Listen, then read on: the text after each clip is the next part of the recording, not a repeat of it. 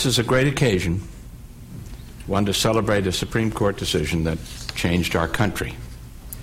I want to tell you at the start that I listened to some of the discussions this afternoon at the University of San Diego. I found it absolutely fascinating. Uh, I thought it was really beautifully done, thoughtful, and informed. Um, my talk tonight will not be about the details of what some have called, fairly enough, the failure of Brown against Board of Education to make the kind of changes in our educational system that um, we might like. It will be rather what about what Alan Bersin said this afternoon, the fact that, uh, that Brown against Board of Education provided a platform for the end of American apartheid. The case was decided on May 17, 1954. Fifty years later, its reverberations go on. It's all over America this week and next. People will be discussing what the decision has done. There will be disagreement, which is only natural on a subject as profound as the question of race in American life. The Brown decision has meant different things at different times. When it came down from the court, it was a lightning bolt that we thought, or I should more accurately say, that I and people like me thought, would transform the chemistry of our schools. Then it was a symbol of conflict. The court embattled a whole region of our country resisting its judgment. Then it was the catalyst for fundamental political change. And now, now, somewhat surprisingly, it is the focus of fierce intellectual controversy. Voices are heard to argue that it was all a great mistake, that the decision has not had a positive effect on American race relations, that later courts did not, or perhaps could not, make it meaningful, that its promise was betrayed. I want to tell you at the start my answer to the question what has Brown against Board of Education wrought? I found that answer a few months ago when I was visiting the University of Arkansas in Fayetteville. I found it in the person of a second year law student named Michelle Stamps. Michelle Stamps is the president of a student organization called the Media, Entertainment, and Sports Law Association. She invited me to talk about the failures of the American press in reporting what has happened to civil liberties in this country since the terrorist attacks of September 11, 2001. When I got there, I discovered that Miss Stamps is African American. She was born and brought up in what used to be the heartland of American racism, Jackson, Mississippi. But she shows not a trace of concern about the color of her skin. She told me she first thought about becoming a lawyer as a child so she could fight discrimination, religious discrimination. She is a Seventh day Adventist, and she was concerned about denial of the right to worship, not work, on Saturdays. She knows about the struggle against racial discrimination. She has read about the civil rights movement. But for her, it is history. Michelle Stamps is something I could not have imagined 50 years ago. A black young woman from Mississippi, unmarked by racial discrimination. There were great women in Mississippi in the segregated past. Those of you of a certain age may remember Fannie Lou Hamer, Hamer, who said she was sick and tired of being sick and tired. And she stood up to President Lyndon Johnson to fight the all white Mississippi delegation at the 1964 Democratic National Convention. But Michelle Stamps is something else. She is free. She went to a public school that was nearly all black. So what she represents is not a triumph of integration. What she demonstrates is that even though racial lines still divide much of American public education and American society, the ideals proclaimed by Brown against Board of Education, the ideals of freedom and equality, have had a profound effect. No one can pretend that the fears and prejudices of racism are gone from our country 50 years after Brown. But it is a different country in its attitudes towards race. When I first went to Washington as a newspaper reporter in 1952, schools were segregated. In the capital of the country, African Americans could not eat at drugstore lunch counters or sit with whites in movie theaters. Thurgood Marshall could not attend the University of Maryland Law School. In 1954, the law in 17 southern and border states commanded or explicitly permitted racial segregation in public schools. In the Deep South, the dominant theme of politics and culture was keeping the Negro in his place. Black Americans were kept from voting by fraud force, even murder. They were relegated to separate and, and, unequal public facilities of all kinds, from hospitals to cemeteries, from cradle to grave. Racism has deep roots in America. When Thomas Jefferson, George, I thought you were going to steal my line when you mentioned Jefferson. When Jefferson drafted the Declaration of Independence, he owned more than 100 slaves. Slavery was, in fact, the mainstay of his existence. He had been a real estate lawyer doing dull work when he inherited his father in law's property, including 100 slaves. And that enabled him to become a gentleman farmer with interests in architecture, wine, and the philosophy of freedom. And yet, somewhere inside Jefferson, there was a knowledge of evil. In his original draft of the Declaration of Independence, he condemned George III in passionate language for bringing Africans to America as slaves. That passage was struck out before final passage of the Declaration. From the beginning, there was another strain of thought in this country, one that saw the servitude of a people because of their race as inconsistent with American ideals. And in the earliest days, at least one court took seriously a Constitution's promise of freedom and equality.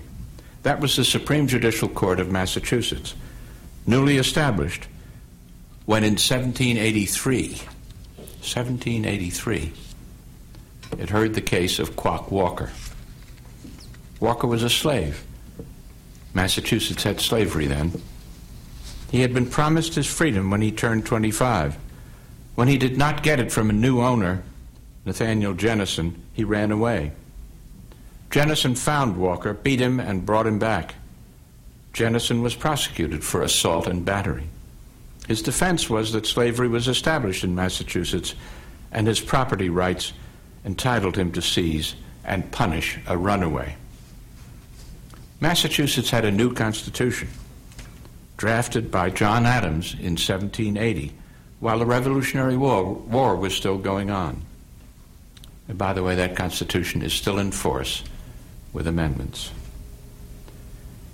The Supreme Judicial Court then was composed of five conservative gentlemen. But they were all aware of the new Constitution, which, as Chief Justice William Cushing put it, sets off declaring that all men are born free and equal, and that every subject is entitled to liberty. Cushing said that, by the Constitution's language, I quote, slavery is, in my judgment, as effectively abolished as it can be. With that, slavery ended in Massachusetts. As you know, the federal Constitution did not follow the Massachusetts model on freedom. The framers, framers accepted recognition of slavery as the only way to win ratification. Over the next 60 years, much of the American political struggle was over Southern efforts to maintain slavery and expand it into new territories. In 1857, the forces of slavery won what they thought was a decisive victory in the Supreme Court the Dred Scott decision.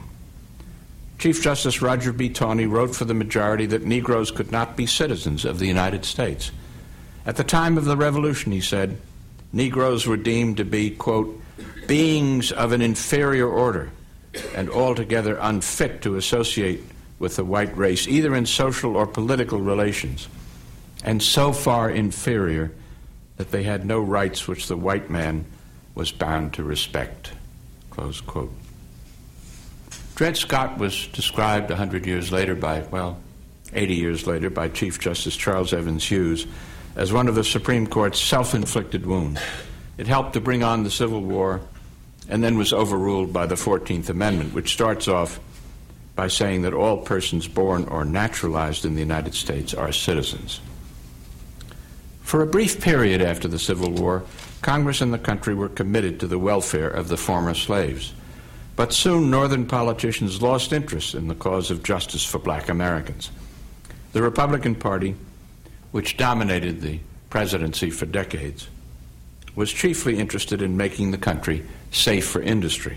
And the Supreme Court's interpretation of the 14th Amendment and its promise of justice for the former slaves changed as political attitudes did. In 1896, the Supreme Court put its certificate of legitimacy on the idea that Americans with dark skins could be kept separate from whites.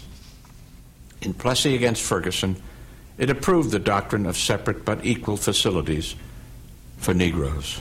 Homer Plessy, objecting to a Louisiana law requiring that Negroes ride in separate railroad cars, said the effect of the law was to label them as inferior. But the court rejected the argument. Its fallacy, Justice Henry Brown said, was the assumption that the enforced separation of the two races stamps the colored race with a badge of inferiority. If this be so, it is not by reason of anything found in the Act, but solely because the colored race chooses to put that construction upon it. How cynical that sounds today. We live after the Nazis made Jews wear a yellow star, and we can have no doubt that the intention of Jim Crow laws was to stamp blacks with a badge of inferiority. It hardly needs to be said that the doctrine of separate but equal, anointed in Plessy against Ferguson, was mocked by reality in the American South. Black schools and other public facilities were grossly unequal.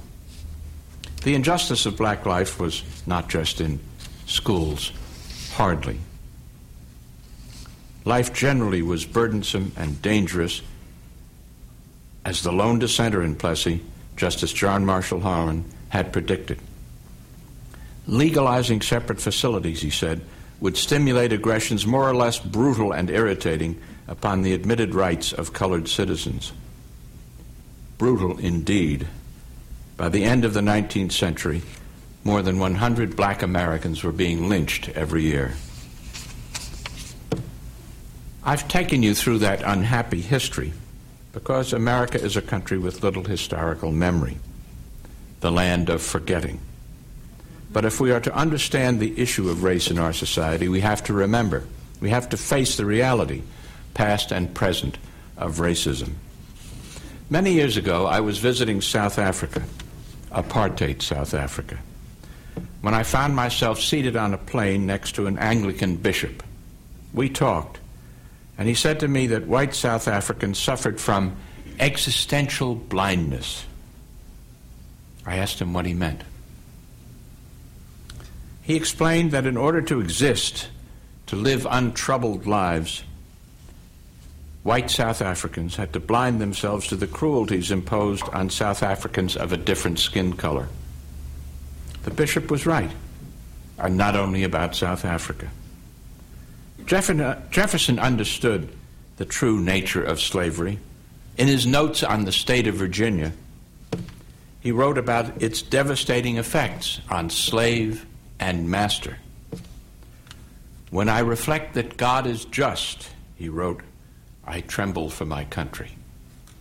But he closed his mind to those realities in order to live as he wished. In a sense, what has happened to the United States since 1954 has been an exercise in ending existential blindness, in persuading Americans to see the reality of racism. Ironically, Southern resistance to, this, to the decision, in its violence and lawlessness, helped to open the country's eyes. I imagine that not many Americans today are aware of the scope of that resistance. Southern governors swore to close schools rather than desegregate them, and some did. In 1956, more than 100 Southern members of the House and Senate signed what was called a manifesto condemning the Supreme Court for abuse of power. As late as 1960, six years after the decision, not a single black child attended a public school with whites in Alabama, Georgia, Louisiana, Mississippi, or South Carolina, or attended a state university in those states with white students. Only 4% of black citizens of voting age were registered to vote in Mississippi, 14% in Alabama. On their television sets in 1957, Americans saw white people outside Central High School in Little Rock, Arkansas, shouting at a handful of black children, Niggers, keep away from our school, go back to the jungle. We saw riots in Little Rock and New Orleans over school desegregation orders of federal courts. Professor Alexander Bickel of the Yale Law School wrote a little later compulsory segregation, like the Southern way of life, is an abstraction and to a good many people a neutral or sympathetic one. These riots, which were brought instantly, dramatically, and literally home to the American people, showed what it means concretely. Here were grown men and women furiously con- confronting their enemy. Two, three, a half dozen scrubbed, starched, scared, and incredibly brave black children. The moral bankruptcy, the shame of the thing, was evident. But it was not only the character of Southern resistance that changed national opinion, it was the way black Americans in the South were inspired by the Brown decision to demand justice.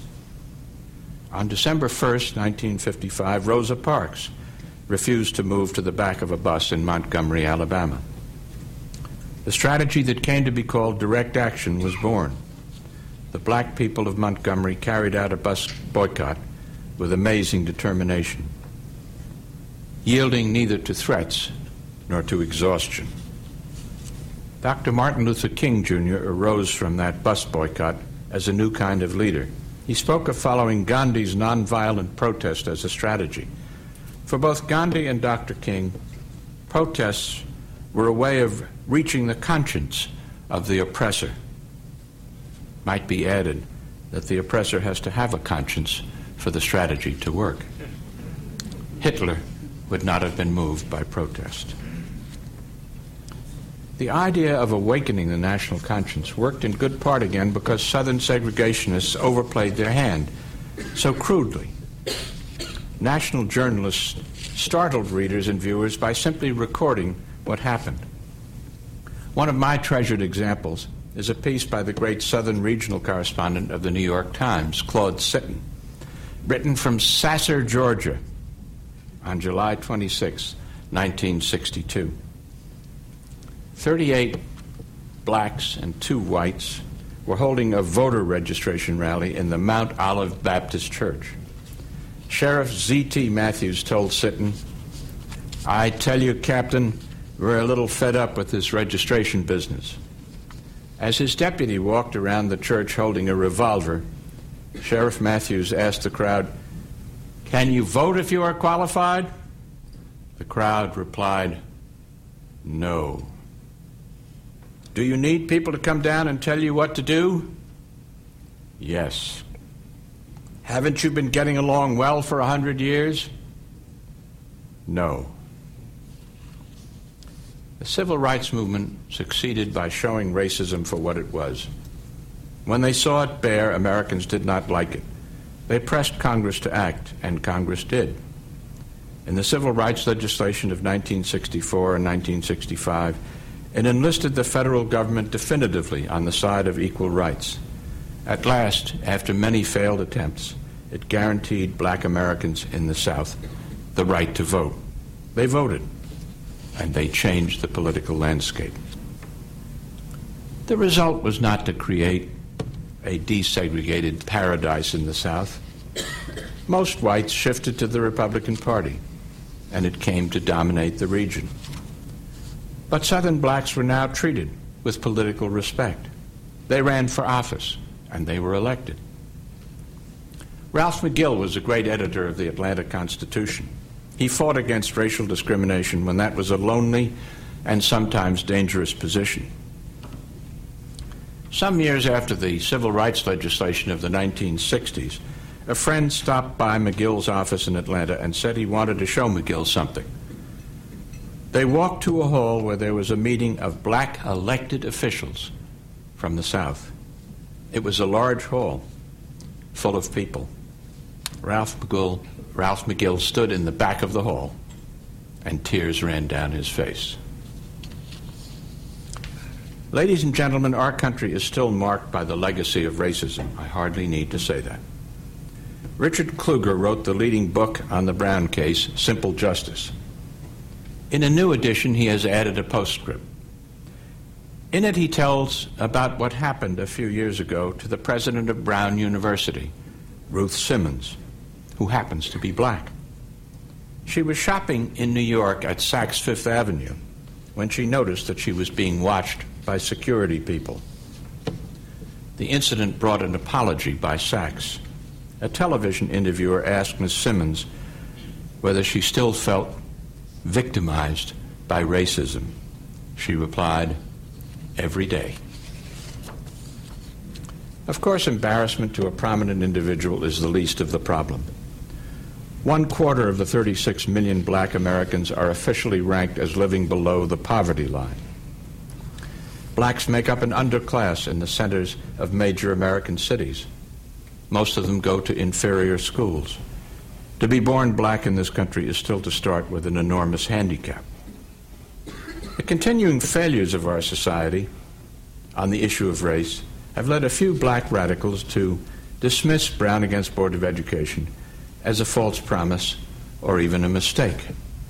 And some conservatives are attacking the Brown decision today in rhetoric as vicious as anything the Southern segregationists said, or so I believe. Thomas Sowell, a right wing intellectual, had an op ed piece in today's Wall Street Journal that charged the decision in Brown against Board of Education with responsibility for rising crime and many other evils. I thought the only thing he left out of his parade of ho- horribles was global warming. Disappointment with where we are on race 50 years after the Brown decision is totally understandable. But I emphatically disagree with those who suggest that there really has been no change in attitudes on race because of what the Supreme Court decided. I think, excuse me, I think there has been a revolution. 50 years ago, when the comedian Eddie Cantor put his arm around Sammy Davis Jr. on a television show, hate mail inundated the sponsor of the program. African Americans appeared in movies only as shiftless, happy go lucky beings. No black man or woman headed a major corporation or university. Merely to mention those realities of the recent past is to know how different things are today. We have a black Secretary of State. A black man heads the Time Warner Company. Black business executives and Oscar winners are numerous. There is a substantial black middle and upper middle class. The real significance of the Brown case, in my terms, not about schools, but about the country, was well caught by John Romer of Parkton, Maryland, who as a young man took part in the sit ins protesting discrimination at restaurants and other places of public accommodation. In a letter in this week's issue of The New Yorker, Romer said, Brown told us that the law was at last on the side of racial equality and gave us an absolute sense of confidence. We would win because segregation was now both wrong and illegal. Ultimately, the government, history, and American values were on our side. Because of Brown, the American flag was ours. Close quote. And as a footnote, I tell you that The sit in case that went to the Supreme Court from Maryland, the lead case, the case was called Bell against Maryland, was about a Maryland student named Robert Mack Bell. Today, Robert Bell is the chief judge of the highest court of Maryland. Yes, this remains a race conscious country. Terrible legacy of slavery, two centuries and more of slavery, has not been dispelled. Racism exists, and I am sure many distinguished black Americans encounter it, as Ruth Simmons said, every day. But most white Americans, almost all of us, know it is wrong. We are ashamed of racism, and that is an enormous change. Brown against Board of Education, moreover, did more than transform American attitudes on race. It had a powerful impact on the outside world. I think it undermined the South African doctrine of apartheid, which was based on the philosophical belief, or at least purported to be, that separating people on racial lines was perfectly just. It takes nothing away from the courage and humanity of Nelson Mandela to say that white, white resistance to his cause of a non racial South Africa was undermined in part by the Brown decision. Fifty years ago, and more than that, more recently than that, I should say, a culture of fear pervaded much of America's deep south. Today, African Americans can live normal lives in Jackson, Mississippi. They can aspire to leadership in law or politics without having to look in the rearview mirror with anxiety when they drive down a lonely road at night. Brown against Board of Education made possible a revolution. It made possible Michelle Stamps. Thank you.